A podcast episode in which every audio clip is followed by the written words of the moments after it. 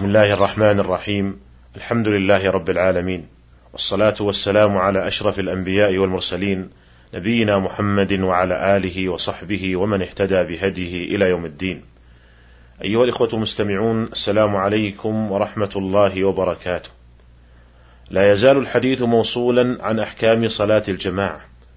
وسأتحدث معكم في هذه الحلقة عن مسألتين عن حكم التنفل بعد إقامة الفريضة وعن حكم القراءة خلف الإمام. وأبتدئ الحديث بالمسألة الأولى وهي حكم التنفل بعد إقامة الفريضة. فأقول وبالله التوفيق إذا أقيمت الصلاة فليس لأحد أن يشتغل عنها بغيرها. ويدل لذلك ما جاء في صحيح مسلم عن أبي هريرة رضي الله عنه أن رسول الله صلى الله عليه وسلم قال: إذا أقيمت الصلاة فلا صلاة إلا المكتوبة. وقوله إذا أقيمت الصلاة أي شرع في الإقامة، وقد جاء ذلك مصرحا به في رواية ابن حبان بلفظ إذا أخذ المؤذن في الإقامة. وقوله فلا صلاة يحتمل أن يكون المراد فلا صلاة صحيحة، ويحتمل أن يكون المراد فلا صلاة كاملة، والأول أقرب. قال النووي رحمه الله: والحكمة فيه أن يتفرغ للفريضة من أولها فيشرع فيها عقب شروع الإمام. والمحافظة على مكملات الفريضة أولى من التشاغل بالنافلة. وبناء على ذلك فيحرم على الإنسان أن يبتدئ نافلة بعد إقامة الصلاة لأن الوقت قد تعين لمتابعة الإمام. وقد جاء في صحيح البخاري عن ابن بحينة أن رسول الله صلى الله عليه وسلم رأى رجلا وقد أقيمت الصلاة يصلي ركعتين. فلما انصرف رسول الله صلى الله عليه وسلم لاث به الناس أي أحاطوا به. وقال له رسول الله صلى الله عليه وسلم آه الصبح أربعا آه الصبح أربعا. ولكن هل المراد بقول النبي صلى الله عليه وسلم لا صلاة في حديث إذا أقيمت الصلاة فلا صلاة إلا المكتوبة؟ هل المراد الابتداء والإتمام أي لا صلاة ابتداء ولا إتماما أو أن المراد لا صلاة ابتداء قولان لأهل العلم والأقرب والله أعلم أن المراد لا صلاة ابتداء فالممنوع هو ابتداء نافلة بعد إقامة الصلاة ولهذا قال بعض الفقهاء إذا أقيمت الصلاة وهو في نافلة أتمها إلا أن يخشى فوات الجماعة فيقطعها. والأقرب في هذه المسألة والله أعلم أنه إذا كان في الركعة الثانية أتمها خفيفة، أما إذا كان في الركعة الأولى فيقطعها. ويدل لذلك ما جاء في الصحيحين عن أبي هريرة رضي الله عنه أن النبي صلى الله عليه وسلم قال: من أدرك ركعة من الصلاة فقد أدرك الصلاة. وهذا الذي قد صلى ركعة قبل أن تقام الصلاة يكون قد أدرك ركعة من الصلاة سالمة من المعارض الذي هو إقامة الصلاة فيكون قد أدرك الصلاة بإدراكه الركعة قبل النهي فيتمها خفيفة أما إذا كان في الركعة الأولى فإنه يقطعها لأنه لا يكون مدركا للصلاة قبل الإقامة حيث لم يدرك ركعة قبل الإقامة فيشمله النهي الوارد في حديث إذا أقيمت الصلاة فلا صلاة إلا المكتوبة. أيها الإخوة المستمعون، وننتقل بعد ذلك للحديث عن المسألة الثانية، وهي مسألة قراءة المأموم خلف الإمام، وهي من المسائل التي يتكلم عنها الفقهاء في هذا الباب، وقد اختلف فيها أهل العلم على ثلاثة أقوال. القول الأول أنه يجب على المأموم قراءة الفاتحة مطلقا في السرية والجهرية، وهذا هو مذهب الشافعية. القول الثاني أنه لا يجب على المأموم قراءة الفاتحة خلف الإمام في الصلاة السرية ولا الجهرية، ويتحملها عنه الإمام، لكن يستحب للمأموم أن يقرأ في الصلاة السرية وفي سكوته في الصلاة الجهرية، وهذا هو مذهب المالكية والحنابلة والحنفية كذلك إلا أنهم قالوا لا يقرأ المأموم الفاتحة مطلقا.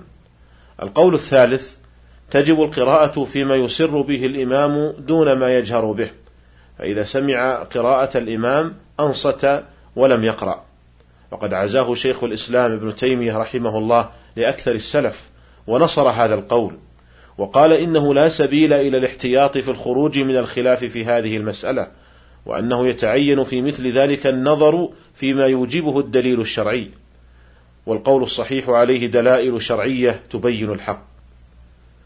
واستدل من يرى وجوب قراءة المأموم للفاتحة مطلقا في الصلاة السرية والجهرية بحديث عبادة بن الصامت رضي الله عنه قال كنا خلف النبي صلى الله عليه وسلم في صلاة الفجر فقرأ فثقلت عليه القراءة. فلما فرغ قال لعلكم تقرؤون خلف إمامكم؟ قلنا نعم يا رسول الله. قال لا تفعلوا إلا بفاتحة الكتاب فإنه لا صلاة لمن لم يقرأ بها. خرجه أبو داود والترمذي وأحمد قال الخطابي وإسناده جيد لا مطعن فيه. واستدل القائلون بعدم وجوب قراءة الفاتحة خلف الإمام بحديث جابر رضي الله عنه أن النبي صلى الله عليه وسلم قال من كان له إمام فقراءة الإمام له قراءة وسيأتي الكلام عن تخريجه. وأما القول الثالث وهو وجوب قراءة الفاتحة على المأموم فيما يسر به الإمام دون ما يجهر به فلا تجب فهذا القول هو أرجح الأقوال. وقد اختاره بل نصره شيخ الإسلام ابن تيمية رحمه الله تعالى. وننقل أدلة هذا القول من كلام شيخ الإسلام رحمه الله. قال رحمه الله إذا جهر الإمام استمع المأموم لقراءته فإن كان لا يسمع لبعده فإنه يقرأ في أصح القولين وهو قول أحمد وغيره ثم ذكر الأدلة لذلك. ومما ذكره شيخ الإسلام ابن تيمية رحمه الله من الأدلة قول الله تعالى وإذا قرئ القرآن فاستمعوا له وأنصتوا لعلكم ترحمون. قال وقد استفاض عن السلف أنها نزلت في القراءة في الصلاة. وذكر أحمد بن حنبل الإجماع على أنها نزلت في ذلك وأنه لا تجب القراءة على المأموم حال الجهر. فالآية دالة على أمر المأموم بالإنصات لقراءة الإمام وسواء كان أمر إيجاب أو استحباب فالمقصود حاصل. فإن المراد أن الاستماع أولى من القراءة. وهذا صريح في دلالة الآية على كل تقدير. والمنازع يسلم أن الاستماع مأمور به دون القراءة فيما زاد على الفاتحة. والآية أمرت بالإنصات إذا قرئ القرآن والفاتحة أم القرآن وهي التي لا بد من قراءتها في كل صلاة. والفاتحة أفضل سور القرآن وهي التي لم ينزل في التوراة ولا في الإنجيل ولا في الزبور ولا في القرآن مثلها. فيمتنع أن يكون المراد بالآية الاستماع إلى غيرها دونها مع إطلاق لفظ الآية وعمومها مع أن قراءتها أكثر وأشهر وهي أفضل من غيرها. قال رحمه الله فالمستمع لقراءة الإمام يحصل له أفضل مما يحصل بالقراءة.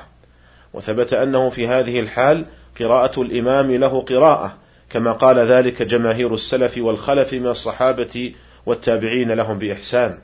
وفي ذلك الحديث المعروف عن النبي صلى الله عليه وسلم أنه قال من كان له إمام فقراءة الإمام له قراءة وهذا الحديث روي مرسلا ومسندا لكن أكثر الأئمة الثقاه رووه مرسلا عن عبد الله بن شداد عن النبي صلى الله عليه وسلم وأسنده بعضهم ورواه ابن ماجه مسندا وهذا المرسل قد عضده ظاهر القرآن والسنة وقال به جماهير أهل العلم من الصحابة والتابعين ومرسله من أكابر التابعين ومثل هذا المرسل يحتج به باتفاق الأئمة الأربعة وغيرهم وقد نص الشافعي على جواز الاحتجاج بمثل هذا المرسل فتبين أن الاستماع إلى قراءة الإمام أمر دل عليه القرآن دلالة قاطعة لأن هذا من الأمور الظاهرة التي يحتاج إليها جميع الأمة. فكان بيانها في القرآن مما يحصل به مقصود البيان. وجاءت السنة موافقة للقرآن. ففي صحيح مسلم عن أبي موسى الأشعري قال إن رسول الله صلى الله عليه وسلم خطبنا فبين لنا سنتنا وعلمنا صلاتنا فقال أقيموا صفوفكم ثم ليؤمكم أحدكم فإذا كبر فكبروا وإذا قرأ فأنصتوا. والإنصات إلى قراءة القارئ من تمام الائتمام به فإن من قرأ على قوم لا يستمعون لقراءته لم يكونوا مؤتمين به وهذا مما يبين حكمة سقوط القراءة على المأموم فإن متابعته لإمامه مقدمة على غيرها حتى في الأفعال فإذا أدركه ساجدا سجد معه وإذا أدركه في وتر من صلاته تشهد عقب الوتر وهذا لو فعله منفردا لم يجز وإنما فعله لأجل الائتمام فيدل على أن الائتمام يجب به ما لا يجب على المنفرد ويسقط به ما يجب على المنفرد. وروى الزهري عن أبي هريرة أن رسول الله صلى الله عليه وسلم انصرف من صلاة جهر فيها فقال هل قرأ معي أحد منكم آنفا؟ قال رجل نعم يا رسول الله. قال إني أقول ما لي أنازع القرآن. قال فانتهى الناس عن القراءة مع رسول الله صلى الله عليه وسلم فيما جهر فيه. فيما جهر فيه النبي صلى الله عليه وسلم بالقراءة في الصلوات حين سمعوا ذلك من رسول الله صلى الله عليه وسلم. رواه أحمد وأبو داود وابن ماجه والنسائي والترمذي وقال حديث حسن. ثم ذكر رحمه الله أدلة أخرى لهذا القول. أيها الإخوة المستمعون نكتفي بهذا القدر في هذه الحلقة ونلتقي بكم على خير في الحلقة القادمة إن شاء الله تعالى. والسلام عليكم ورحمة الله وبركاته.